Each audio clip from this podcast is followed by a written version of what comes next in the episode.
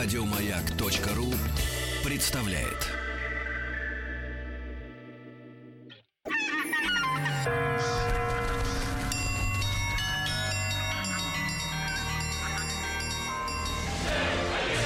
Русский мир. Истоки. Дорогие друзья, итак, сегодня в День учителя, а, ну как, поторопился занять свое место в кресле не учитель, да, Муалим. да, да, да, Рустам Иванович, доброе утро. Доброе утро. Ну и а, сегодня мы хотим поздравить. Мы же можем поздравить с профессиональным праздником? Конечно, Да? конечно. Да, Галину Владимировну Аксену. Галина Владимировна, вас искренне поздравляем. Спасибо вам Вот огромное. такими, коллег. да, такими Спасибо, учителями, как вы, мы гордимся. Спасибо вам Мы гордимся. большое. Причем с нашей скромной технической помощью вы уме- имеете возможность обратиться к, я считаю, сотням тысяч учеников, да, ваших, потому что на самом деле я за последние там полгода все больше и больше получаю э, благодарственных именно писем от людей, которые слушают нашу программу и в прямом эфире, и в подкастах затем. Э, Вот, и говорят, что им очень интересно. Люди берут с собой в дорогу и знакомятся с историей своей собственной родины. Ну Вот, и ваш, вас конкретно очень тоже благодарят. Спасибо вам огромное, мне это очень приятно. Да, доктор исторических наук, профессор кафедры истории России Московского педагогического государственного университета у нас сегодня снова в гостях. Я напомню, что Екатерина II наша героиня в этой серии наших встреч, да? Да. Вот. Ну и а, мы поговорили, я так понимаю, а, о наших тихоокеанских э, Да, мы попытались поговорить, потому что тема тоже бескрайняя, бездонная, пространная, как Тихий океан. Мы прекрасно это понимаем, что дальневосточные проблемы это очень серьезно. Э, Вопросов возникает очень много, и, естественно, поскольку документов э, Часть из них документов все равно не так доступны и не так открыты, связанных с историей освоения Тихо- Тихого океана и исследованием Тихого океана. А, Особенно наша больная тема — это, естественно, Алиутская гряда и Аляска — это проблема Русской Америки. То, конечно же, здесь вопросы постоянно возникают, и в этом плане тема Екатерины II, то есть э, тема, так сказать, освоения тихоокеанской политики, дальневосточной политики Екатерины II, точно так же, как и тема тихоокеанской политики Александра II. Да, это темы достаточно бескрайние, бездонные, проблемные, дискуссионные, и размышлять можно очень-очень много, но при всем при том мы э, смогли какие-то, в общем-то, вещи обозначить, главные э, в, во внешнеполитической деятельности, тихоокеанской деятельности Екатерины, вспомнив о замечательных секретных экспедициях, но об этом мы начали говорить с вами. Э, Секретные экспедиции у нас касались и освоения Северного морского пути, и исследования Тихоокеанского побережья, и составления карт Алиутской гряды и Аляски, и Курильских островов. То есть мы успели обозначить главное, что, собственно говоря, Алиутские острова стараниями нашего замечательного Евтихия Санникова, да, потому что землю Санникова помнят все, если не книгу, то хотя бы фильм. Э, Вот, э, у нас Алиутские острова, Алиутская гряда появляется на картах впервые, это в 40-е годы 18 века. А дальше, собственно говоря, с 60-х годов мы уже говорим с вами о Русской Америке, о эм, освоении, о первых поселениях русских на Алиутской гряде. И, собственно говоря, 60-х годов мы говорим, собственно, о Курильских островах, которые вошли в состав российского государства. И мы с вами процитировали замечательный Курильский указ Екатерины II, в котором, собственно, обозначался статус э, Алиутских островов, Русской Америки, э, гряды э, Курильской. То есть, э, ну, 1700 километров, да, 1720 километров Алиутской гряды, 1200 километров Курильских островов, да, полуостров Аляска, который был освоен, собственно, вот эти огромные пространства, которые вошли в состав России, стараниями, собственно говоря, и заботами Екатерины II. И, собственно говоря, возникновение такого явления, как Русская Америка, а первым э, Главой Русской Америки был замечательный Шелихов. А затем мы вспоминаем обычно Баранова, потому что стараниями этих людей русский флаг стал развиваться на американском континенте. То есть вот то, о чем мы успели поговорить, то, что мы успели сказать, и это действительно очень и очень важно. Потому что, да, тихоокеанская политика, тихоокеанское направление, обычно дальневосточное, у нас как-то выпадает из наших повествований, когда мы рассуждаем об истории государства российского, потому что нам кажется, что все основное происходит, конечно же, вот здесь, на европейском континенте. И вот это, помните, вспомнили утверждение, что Россия европейская держава, то есть э, э, Екатерина это обозначает, то есть Россия полноправный член европейского сообщества, и она вполне может вмешиваться в дела европейские, то есть не вмешиваться, а участвовать, скажем так, в дела европейских государств. А Вот. э, При том, что Екатерина, выстраивая свою внешнюю политику, и исследовательские направления в науке, потому что наука развивается во времена Екатерины. Ломоносов у нас, хотя и завершает, ну, так сказать, свою жизнь, э, ну, жизненный путь э, в начале царствования Екатерины, но все равно его наставления, вот помните, мы о Сойманове вспомнили, о Ломоносове, это были те люди, которые, собственно, задачу исследовательскую, задачу экономическую поставили, потому что их исследовательские задачи были сопряжены с, экономи- с решением экономических проблем, вопросов, и, естественно, внешнеполитических, и просто и внутри политических вопросов.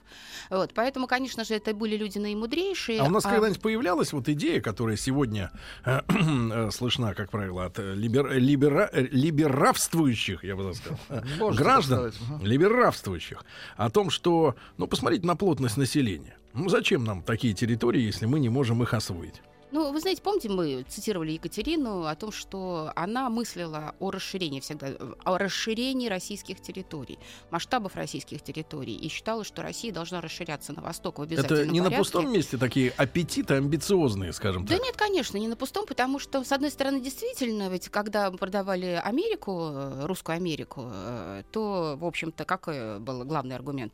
Ну, что это так далеко, так трудно управлять, столько сил надо вкладывать, денег, средств, а у России России нет сейчас ни средств, ни возможностей вкладывать э, в развитие регионов, но, безусловно, конечно же, средства требовались большие в развитии регионов, но при всем при том э, мы прекрасно с вами понимаем, что Урал и Зауралье — это наш э, недра, это основные богатства, которые, собственно, благодаря которым развиваются и центральные регионы, и, собственно, наша российская государственность и экономика российской государственности. Потому что Урал, который был освоен, ну, пусть это произошло, но все равно в петровские времена Урал и Алтай, которые были освоены, собственно говоря, в начале XVIII века, дали возможность России обеспечить себя э, железной рудой, чугун, сталь, то есть стать абсолютно независимыми в производстве вооружения.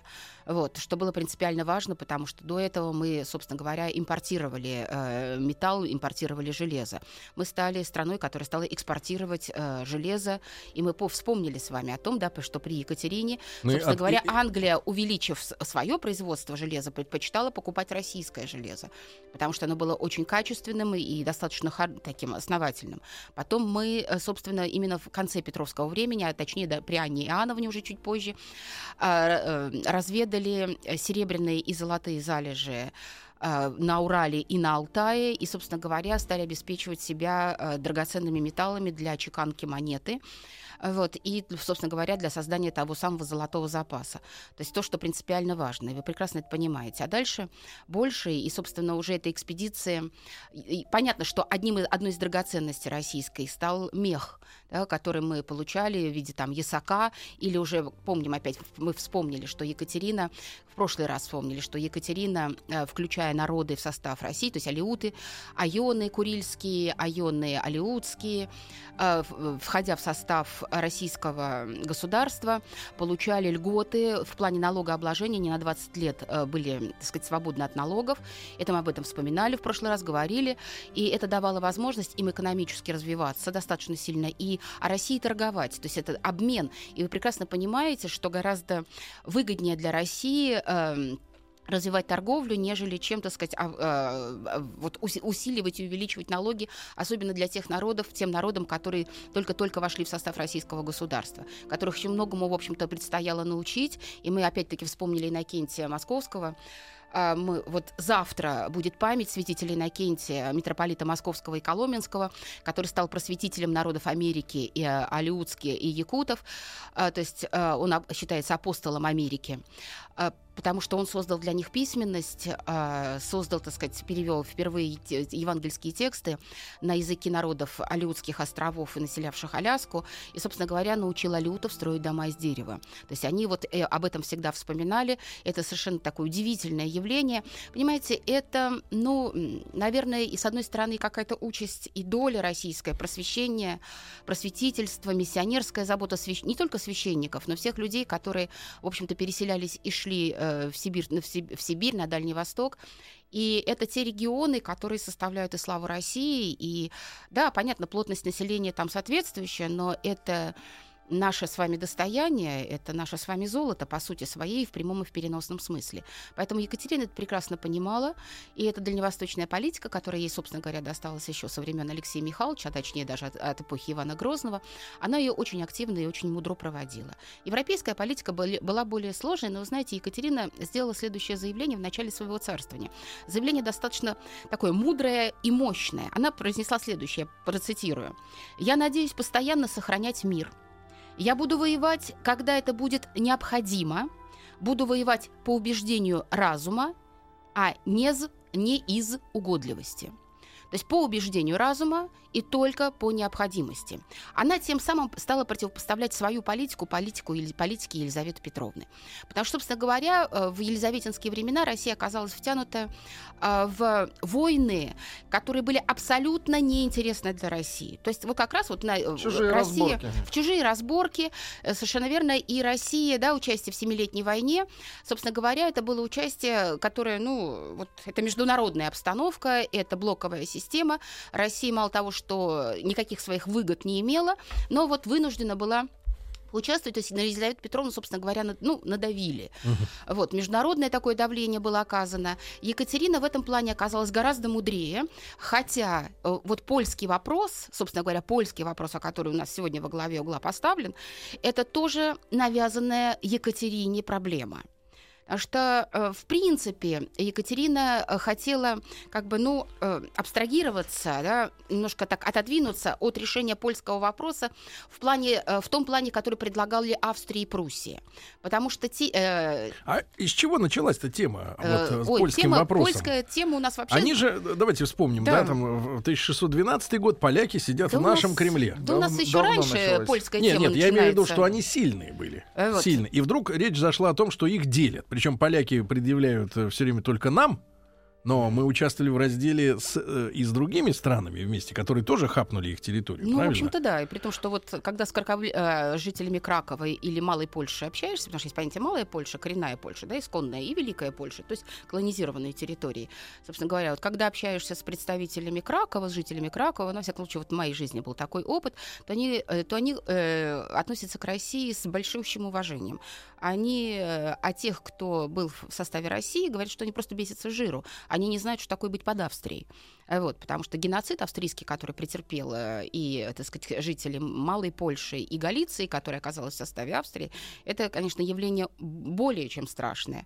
Вот, и взаимоотношения между католиками и православными это еще одна тема, еще одна проблема, которая вынудила, собственно говоря, Екатерину поучаствовать в польских событиях. На самом деле, действительно, польский вопрос в русской политике у нас с вами существует с давних времен. Не случайно э, Ключевский, характеризуя Екатерину, э, говорил о том, что внешняя политика – это самая такая яркая страница в истории Екатерининского царствования. Она самая национальная, э, потому что Екатерина, взойдя на российский престол, понимала, понимала что у России есть два вечных врага – поляки и, поляки и татары. То есть вот такое вот, это, это пишет Ключевская, я, я цитирую Ключевского, то есть поляки это действительно это наша проблема, которая существует, а татары, в смысле Крымское ханство и Османская империя, которая, естественно, на, южных, на южном порубежье, собственно говоря, не дает возможности спокойно жителям заниматься да, сельским хозяйством, развиваться, мирно жить, потому что там все время подвергаемся нападению крымских татар, которые, собственно говоря, уводят в полон и торгуют, да, процветает рабство, работорговля и торгуют, собственно говоря...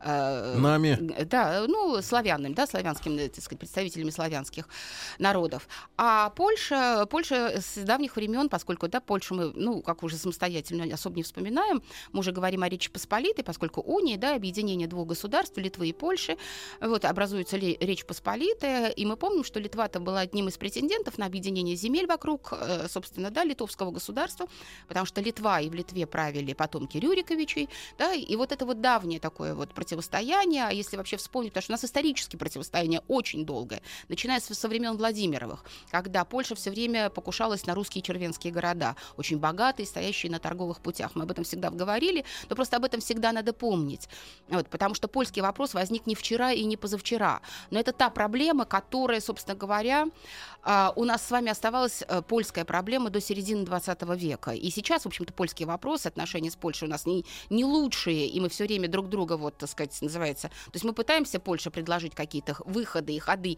мирные, чтобы понять, что мы все-таки два соседствующих государства, правда, сейчас через Белоруссию, вот, но при всем при том мы два соседних государства, которые, ну, должны друг друга понять и без претензий. Но вот есть а, такие знаете вещи. что, ведь, ведь обидно, Галина Владимировна, что нас-то, мне кажется, разделили в свое время по религиозному признаку, да, так сильно. Ну, у нас религиозные И- вопросы. и- но мы как народ, вот я смотрю даже портреты, да, там э, по, поль- по- по- пол- полячки, красивая очень женщина, но самое главное, у нас же много традиций э, таких общих э, и Схожих. даже эксклюзивных э, в каком-то степени. Я, для меня самый блестящий пример это то, что мы и поляки единственные люди на земле, которые любят соленые огурцы. Не маринованные эти все, а соленые.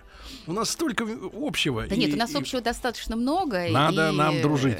Нет, дружить э, надо, безусловно, но другое дело, что вот есть такие моменты, политические моменты, и ясно, что не народы противостоят друг другу, а политики прежде всего противостоят друг другу. И политическая составляющая, то есть польская карта у нас все время разыгрывается. И э, вот смотрите, до 1573 года в Польше была своя династия. То есть это было королевство польское. То есть они да, не Речь были как вот потом-то уродство избирательный король, да? А вот когда умер последний представитель польской династии, королевской династии, э, Он же не Сейм- оставил?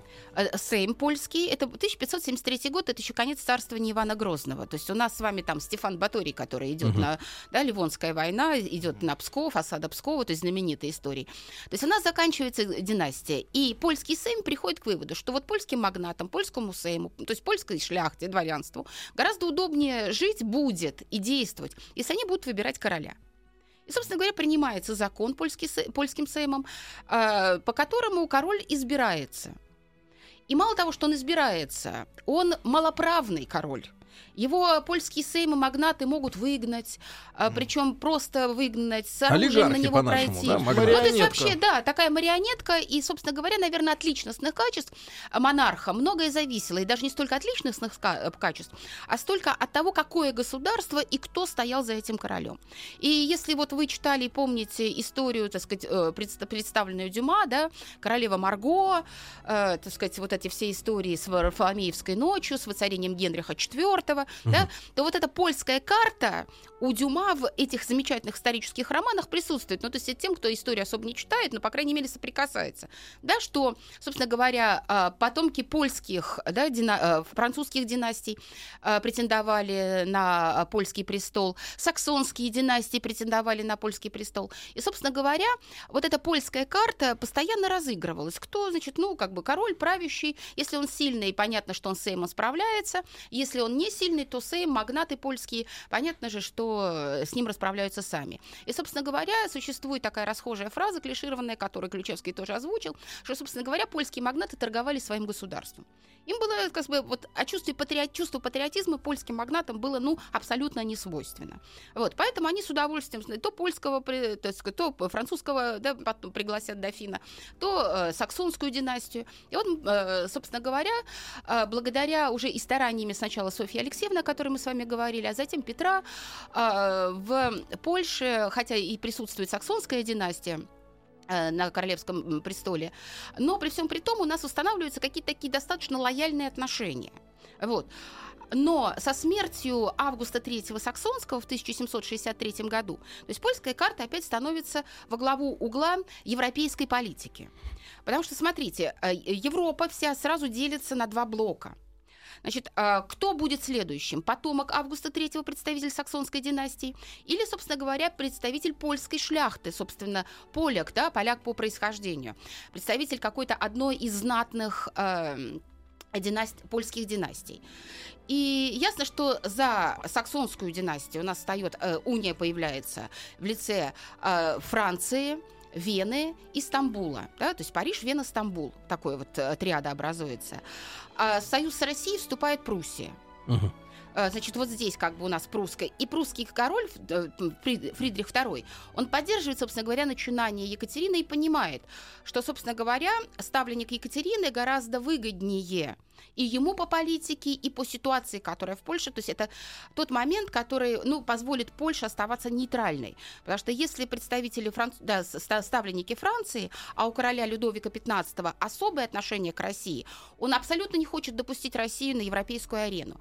Не хочет, чтобы Россия хоть какой-то, так сказать, вес имела в Европе. Он воспринимает Польшу как такую буферную зону, угу. которая не позволит России участвовать в европейских делах и, так сказать, влиять на какие-то европейские решения. То есть Людовик XV категорически против присутствия России и делает все, чтобы Россия не участвовала. То же самое политики... Это он денег не дал? Да, это он, э, так сказать, Франция не Екатерине. дала. Да.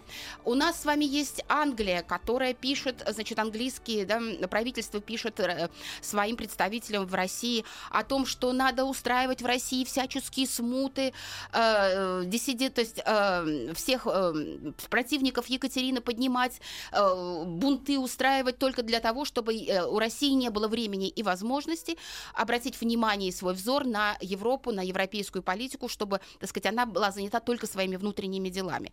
То есть достаточно сложная собственно говоря, атмосфера э, складывается э, в на европейской арене. Но при всем при том, объединение, вот то есть это Россия и Пруссия оказываются в своей унии, в своем объединении более сильными.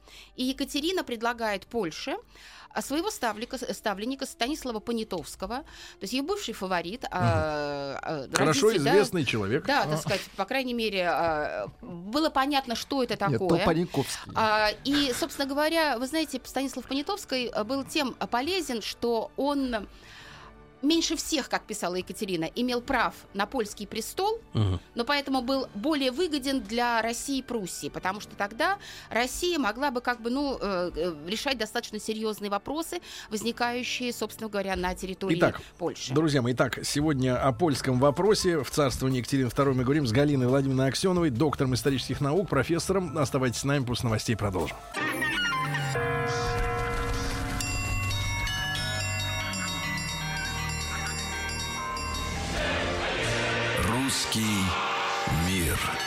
Истоки. Друзья мои, итак, сегодня одна из самых острых тем э, в истории э, нашей страны, которая тянется и поныне, и э, так вот в ближайшем будущем просвета не видно ситуации. Э, с Галиной Владимировной Аксеновой, доктором исторических наук, профессором кафедры истории России Московского педагогического государственного университета мы говорим о польском вопросе в период Екатерины II, да? Да. Отсюда же вспоминаются и, конечно же, м- Солженицынские 200 лет вместе. Извините, mm-hmm. Владик. И э, все ведь в это, в это время, да, закрутилось. Нет, у нас, э, ну, в общем-то, да, Э, ну, давайте претензий... не скромничать, что ж, да, терри... закрутилось. Нет, территориальных претензий, э, естественно, ну каких территориальных претензий? У нас э, и раньше было более чем достаточно, вы прекрасно понимаете, да, вот вы же вспомнили сегодня и смутное время, до этого Ливонская война, да, которая, так сказать, э, ну поляки постоянно претендовали на смоленские регионы, на малороссийские области, на белорусские области, то есть Минские, Витебские, Могилевские земли. И, естественно, и Ливонская Белорусы война... у них были рабами. Ну, конечно, не просто там ситуация, вот сейчас как раз я и хотела об этом сказать. Еще э, в 61 году, вернее, в 62 году, простите, э, мы-то сейчас вспомнили 63 год, да, когда умирает Август Саксонский, 64 год, когда Станислав Понятовский становится польским королем, вот, а еще в 62 году на коронацию к Екатерине приезжает белорусский священник Георгий Канисский. Это один из интереснейших мыслителей, философов, богословов и писателей 18 века, и в том числе один из крупнейших крупнейших э, церковных деятелей Беларусь, православ, Русской Православной Церкви на белорусской территории. И он как раз и приехал к Екатерине искать защиты э, православному населению э, Белоруссии, белорусских земель, да, потому что э, католики, польские католики, польская и католическая церковь, естественно, вела войну не просто она там что-то не позволяла и ограничивала православных правах, а она вела войну с русской православной церковью, а, э, насильно переводя православных священников и православной церкви, передавая униатским церквям, да, то есть вот это. Но ну, вот мы этот процесс сейчас и на Украине видим. А вот. Захваты э, храмов. Да, да, да, да, да. Ну, в общем, история, она, к сожалению, э, повторяется иногда, в общем-то, не лучшим образом. Вот. И вот эти захваты, изгнание священников, э, преобразование православных храмов, и, так сказать, захват православных владений и передача этих владений католической церкви. То есть запрещение исп- исправлять православные обряды. И, собственно говоря, ну ладно бы еще вот так физически они давили. Православные э, были ущемлены в правах в Польше. То есть православные налогах? не имели права быть избранными в Сейм, даже будучи там дворянин, э, представитель знатного рода, в Сейм их не могли избирать. У них, они, в общем, в полном ну, как, бесправии Как в Латвии и Эстонии не граждане. Да, то есть в, в полном бесправии пребывали. И, естественно, Георгий Каницкий приезжает просить защиты у Екатерины. И Екатерина, э, э, делая ставленником э, Станислава Понятовского, делая ставку на Станислава Понятовского, условия ему ставит. Ради бога, там она не вмешивается во внутренние дела Польши. Главное требование – уравнять в правах православных и католиков. Угу. Это главное требование к Станиславу Понятовскому. Станислав Понятовский обещает – но как только он садится на престол и пытается провести этот закон через Сейм, он получает колоссальное сопротивление со стороны польской шляхты католической, со стороны польского священства и католического священства. И, естественно, закон зависает до 68 года. С какого? Э, с 64 до 68 -го года. года. Четыре года лоббируется этот закон, причем лоббирует его Екатерина, а Станислав Понятовский, знаете, понимая, что Польша э, с конца 17 века живет только на средства России, то есть и развивается только на средства России. Угу. Денег своих в Польше нет. Значит, э, все вливания э, идут со стороны России. Она, значит, так сказать, пытается манипулировать, говорит, ну, конечно же, вот дадите денег, примем, не дадите, не примем. Понимаете, вот начинается вот эта вот та, та самая игра, вот, которая в конце концов, Станислав Понятовский понимает в 68 году, а, а начинается русско-турецкая война, э, 1968 году, э, что, ну, в общем-то, его положение тоже становится достаточно шатким. Э, поддержки российской, э, так сказать, она ослабевает, поддержка российская, России не до них, турецкая война идет. И он проводит все-таки через Сейм этот закон. Закон удалось провести, но опять-таки этот закон пробыл ненадолго, потому что разыгрывая э, опять свою карту и пытаясь удержаться на э, польском престоле, Станислав Понятовский разворачивается спиной к России и начинает подыгрывать Франции и Венскому престолу. Неблагодарный, Идет, что ли? Э, ну, конечно же, господи, какая благодарность может быть. Вот, э, и... Погон, о, без погон. И, естественно, вот эта ситуация, а, особенно 1770 года, то есть мы с вами, собственно говоря, уже подходим к разделам Польши, а, когда Венский двор э, э, начинает, э, так сказать, ну, Станислав Понятовский идет на сговор с Венским двором, с французским королем. Значит, идет к какому? Что они соглашаются, а Вена со Стамбулом идет на договор, а идет война, Австрия наш союзник, да, мы воюем э, с Османской империей. Австрия в это время идет на сговор со Стамбулом, на сепаратные переговоры, э, и условие этих переговоров какое? Что Австрия должна добиться от России сдачи тех крепостей, которые Россия только что завоевала в ходе русско-турецкой войны, при Черноморских крепостей. А им-то какое дело? А, вот она, а Австрии за это Стамбул так. как бы позволит аннексировать часть польских земель. А нам-то с чего? Вот. То есть, э, ну, Значит, Австрия торгует теми завоеваниями, которых у нее нет. Да. Нашими завоеваниями. Но она наш союзник. И мы понимаем, что, так сказать, ну, как-то ситуация так раскладывается сама по себе, конечно. Значит, э, и в конце концов, а уже понимаете, вот так называется, не втерпешь Австрии, э, она начинает просто-напросто аннексировать польские земли. Она вторгается, Первый. да, первая, без всяких санкций, без всего, ее интересует Южная Польша, Галиция. Это какие э, города примерно? Галиция. Ну вот это что? Ну, Галиция э, это территории южной, так сказать, это наше Закарпатье, да, Волынская часть, ну, Волынь, Подолье, и вот если мы представляем себе Каменец, Подольский, Львов, да, Львов. вот это, ну, Львов это Галицко-Волынская еще земли, ну, то есть Галиция, собственно говоря, и есть, да, и вот э, претендует на, собственно, Закарпатье, то есть Карпаты, Закарпатье и вся Южная Польша. Ну, то есть дальше у нас будет Краков в третьем разделе, угу. у нас как раз Краков и попадет, собственно, к Австрии. Пока еще до Кракова не, до, не дошли, но эта территория, собственно говоря, Польши, исконной Польши, откуда, собственно, Польша и пошла, то бишь Малая Польша. То есть она захватывает, оккупирует южные польские территории, и тогда Екатерина выдвигает свой ультиматум, понимает, что не участвовать, а ее все время, так сказать, понимать, что Пруссия и Австрия э, опять находят друг друга и ведут э, дело к разделу Польши. Что нужно Пруссии? То есть Австрия хочет получить кусок такой хороший, жирных земель, богатых земель с Карпатами и э, Малую Польшу, А Пруссии важно соединить прусские территории, то бишь Кёнигсберг, да, а, отделенный от Ну да, Пруссии, с Германией. Берлином, да, то есть м, Авс- э, Пруссии нужно вот этот вот, вот перешеек э, по Балтийскому, да, территории, да, конечно. И поэтому, конечно же, они понимают друг друга. Пруссия хочет своего усиления, Австрия своего. И Екатерина понимает, что, собственно говоря, если сейчас Австрия и Пруссия У нас начинают раздел, дорога сейчас вот идет неудобно. да, вот это, э, э, э, то Россия не сможет вернуть свои исконные земли. Ведь Фридрих II потом э, напишет, что Россия была единственным государством, которое исторически имело права на раздел Польши. Исторически имело. Кто написал? Пру- Фридрих II прусской. А вот, то есть э, Россия вынуждена участвовать в первом разделе Польши. Она идет на этот раздел. И к у нам нас с что вами- прибавилось? а, И у нас в 1772 году состоя... э, состоялся, собственно говоря, раздел Польши, по которому Они Россия получает...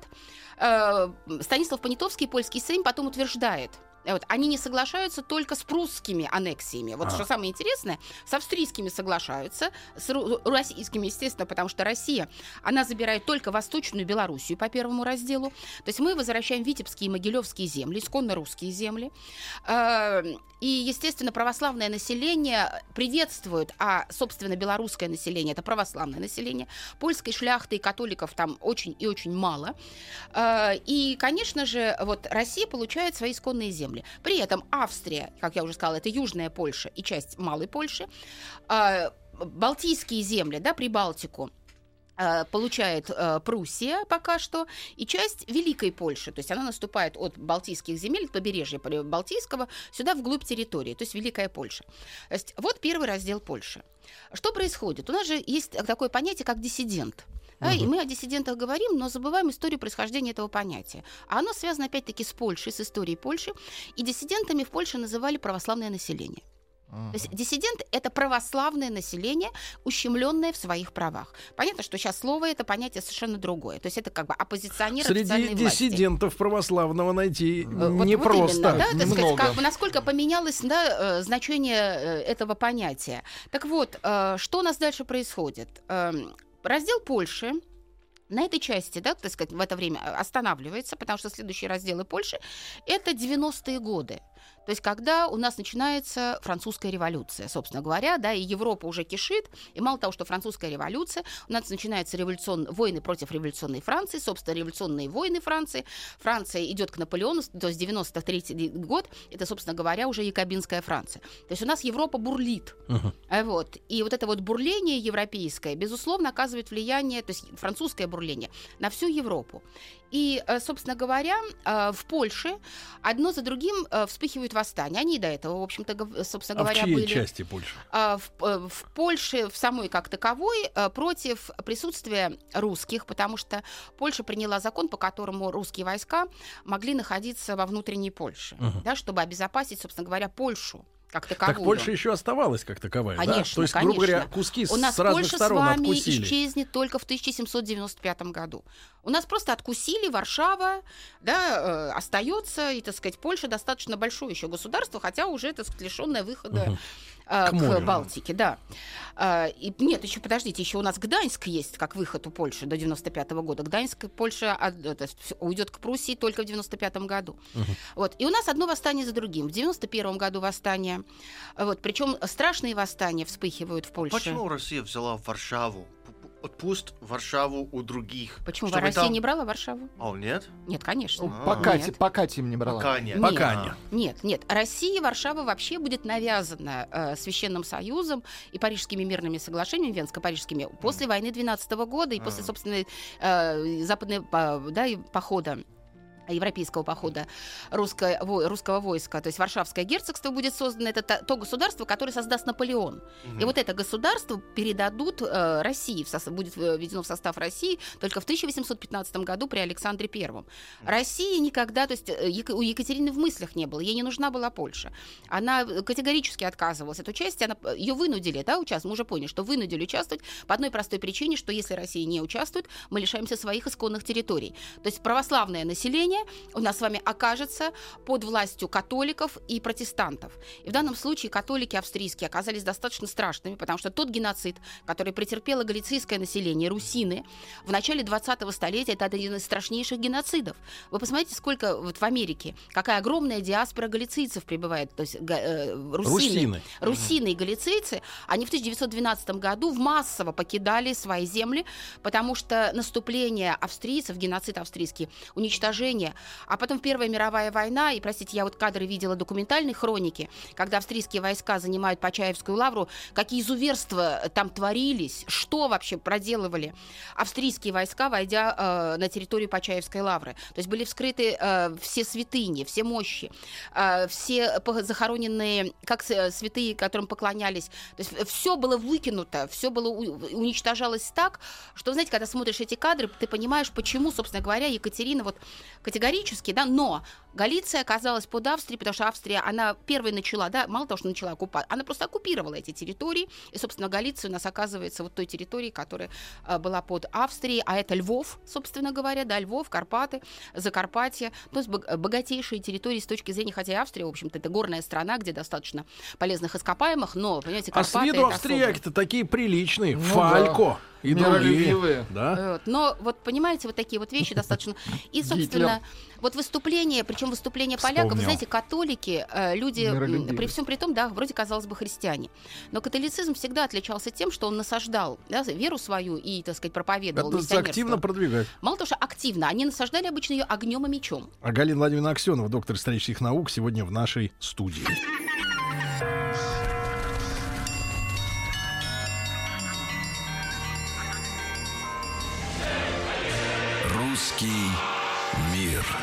Истоки. Итак, друзья мои, как Польшу делили? Об этом сегодня разговор с Галиной Владимировной Аксеновой, доктором исторических наук, профессором кафедры истории России Московского педагогического государственного университета. Если не успеваете в прямом эфире на сайте радиомаяк.ру и в подкастах, в iTunes, в любое удобное для вас время, пожалуйста, присоединяйтесь к нашей компании. Цикл идет давно, программ много. Доехать до Камчатки за рулем хватит времени. И вернуться обратно. Да.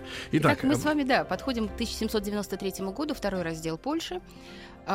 Происходит он уже после завершения Второй русско-турецкой войны. Э, когда э, Россия да, окончательно закрепилась на Черноморских берегах, ну, мы, впереди еще наш разговор, собственно говоря, об этом. И э, в 93 году происходит второй раздел Польши, в котором участвует Россия и Пруссия. А почему второй? Что ему послужило началом? То есть та же самая ситуация, да, когда сказать, наступление идет. Я еще раз говорю, восстание поляков. Мало того, что восстание поляков, опять-таки наступление на православных, защита православных, но и активно, естественно, Пруссия. Понимаете, она идет, идет, рвется участвовать в разделе Польши и, собственно говоря, в ликвидации Польши. То есть она стремится к ликвидации Польши как таковой.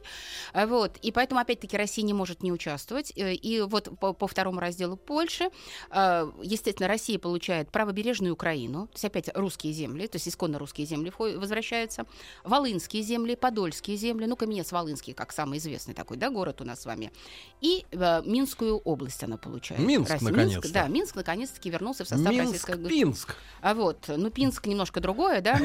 Ага. Вот, а, Пинские болота у нас, да, Минск все-таки, да, столица пока не пока, тогда столица Белоруссии. Вот в те-то времена, так сказать, понятно, что не только Минск, да, у нас был центральным городом Белоруссии, uh-huh. вот, и столичным градом он был обозначен, собственно говоря, э, Екатерининской э, рукою. Э, так вот, э, да, белорусские земли и э, западные, то есть не все западные, а Волынь и Подоле. То есть, опять-таки, Галицко-Волынская, да, часть Галицко-Волынского княжества, часть Галицко-Волынских земель, исконно русских земель, где у нас когда-то княжил Роман Галицкий, Даниил Галицкий. То есть, то тех князья, которые составили славу России, и их изображение есть на памятнике тысячелетия России. А Пруссия получает, опять-таки, часть Великой Польши, то есть Пруссия все больше и больше подступает к Варшаве, приближается к Варшаве, то есть оставляя все меньше и меньше от исконной Польши, да, э, территорию. Uh-huh. И, естественно, получает Гданьск и город Торн. Они поляков-то выселяли? А, вот. Нет, поляки оставались, собственно говоря, а, на этих территориях, и поляки, в общем-то, как, ну, мы говорим о польских магнатах и польской шляхте, которые, собственно говоря, было абсолютно все равно, э, что, чего и как. Вот. Главная проблема всегда была у крестьянства, у коренного, то есть населения, у землепашцев, ремесленников. Вот. Но их по вопросу их, наверное, беспокоили достаточно мало. Вот. Ну и католический вот этот компонент достаточно сильный присутствовал. А, а немцы уже были лютеране? А, вот. А, ну, не все. Не все немцы-то есть и лютеране, причем лютер... не просто там протестанты разных, что называется, согласий, вот, а там ну, кальвинисты это у нас Швейцария, а в Австрии у нас э, в основном католическая церковь, uh-huh. ну, тоже, в общем-то, лютеране присутствуют да, на этой территории. Вот. И, естественно, что мы с вами видим? Вот остается, собственно, еще э, польская государственность, которую Россия продолжает защищать, потому что Польша как бы остается на карте, на географической карте и на политической карте Европы. Но э, приближается, собственно говоря, 94 год. 94 год очень страшный и очень сложный год. В Польше вспыхивает восстание, которое э, вошло в историю под названием «Резня русских». То есть э, резня православных людей. Причем mm. это была откровенная резня, которая вызвала колоссальный протест со стороны, естественно, российской императрицы и российского государства и всего российского сообщества. Началась она с того, э, что поляки, католики ворвались в православный храм во время заутренни, э, где э, во время на службе, наход... в службе участвовало и готовились к причастию 500 э, русских солдат. Понимаете, uh-huh. что солдаты, а, безоружные, во-вторых, они готовятся к причастию. То есть вообще самый такой важный э, да, момент службы утренней. И понятно, что и перерезали, уничтожили всех этих абсолютно безоружных людей. 500?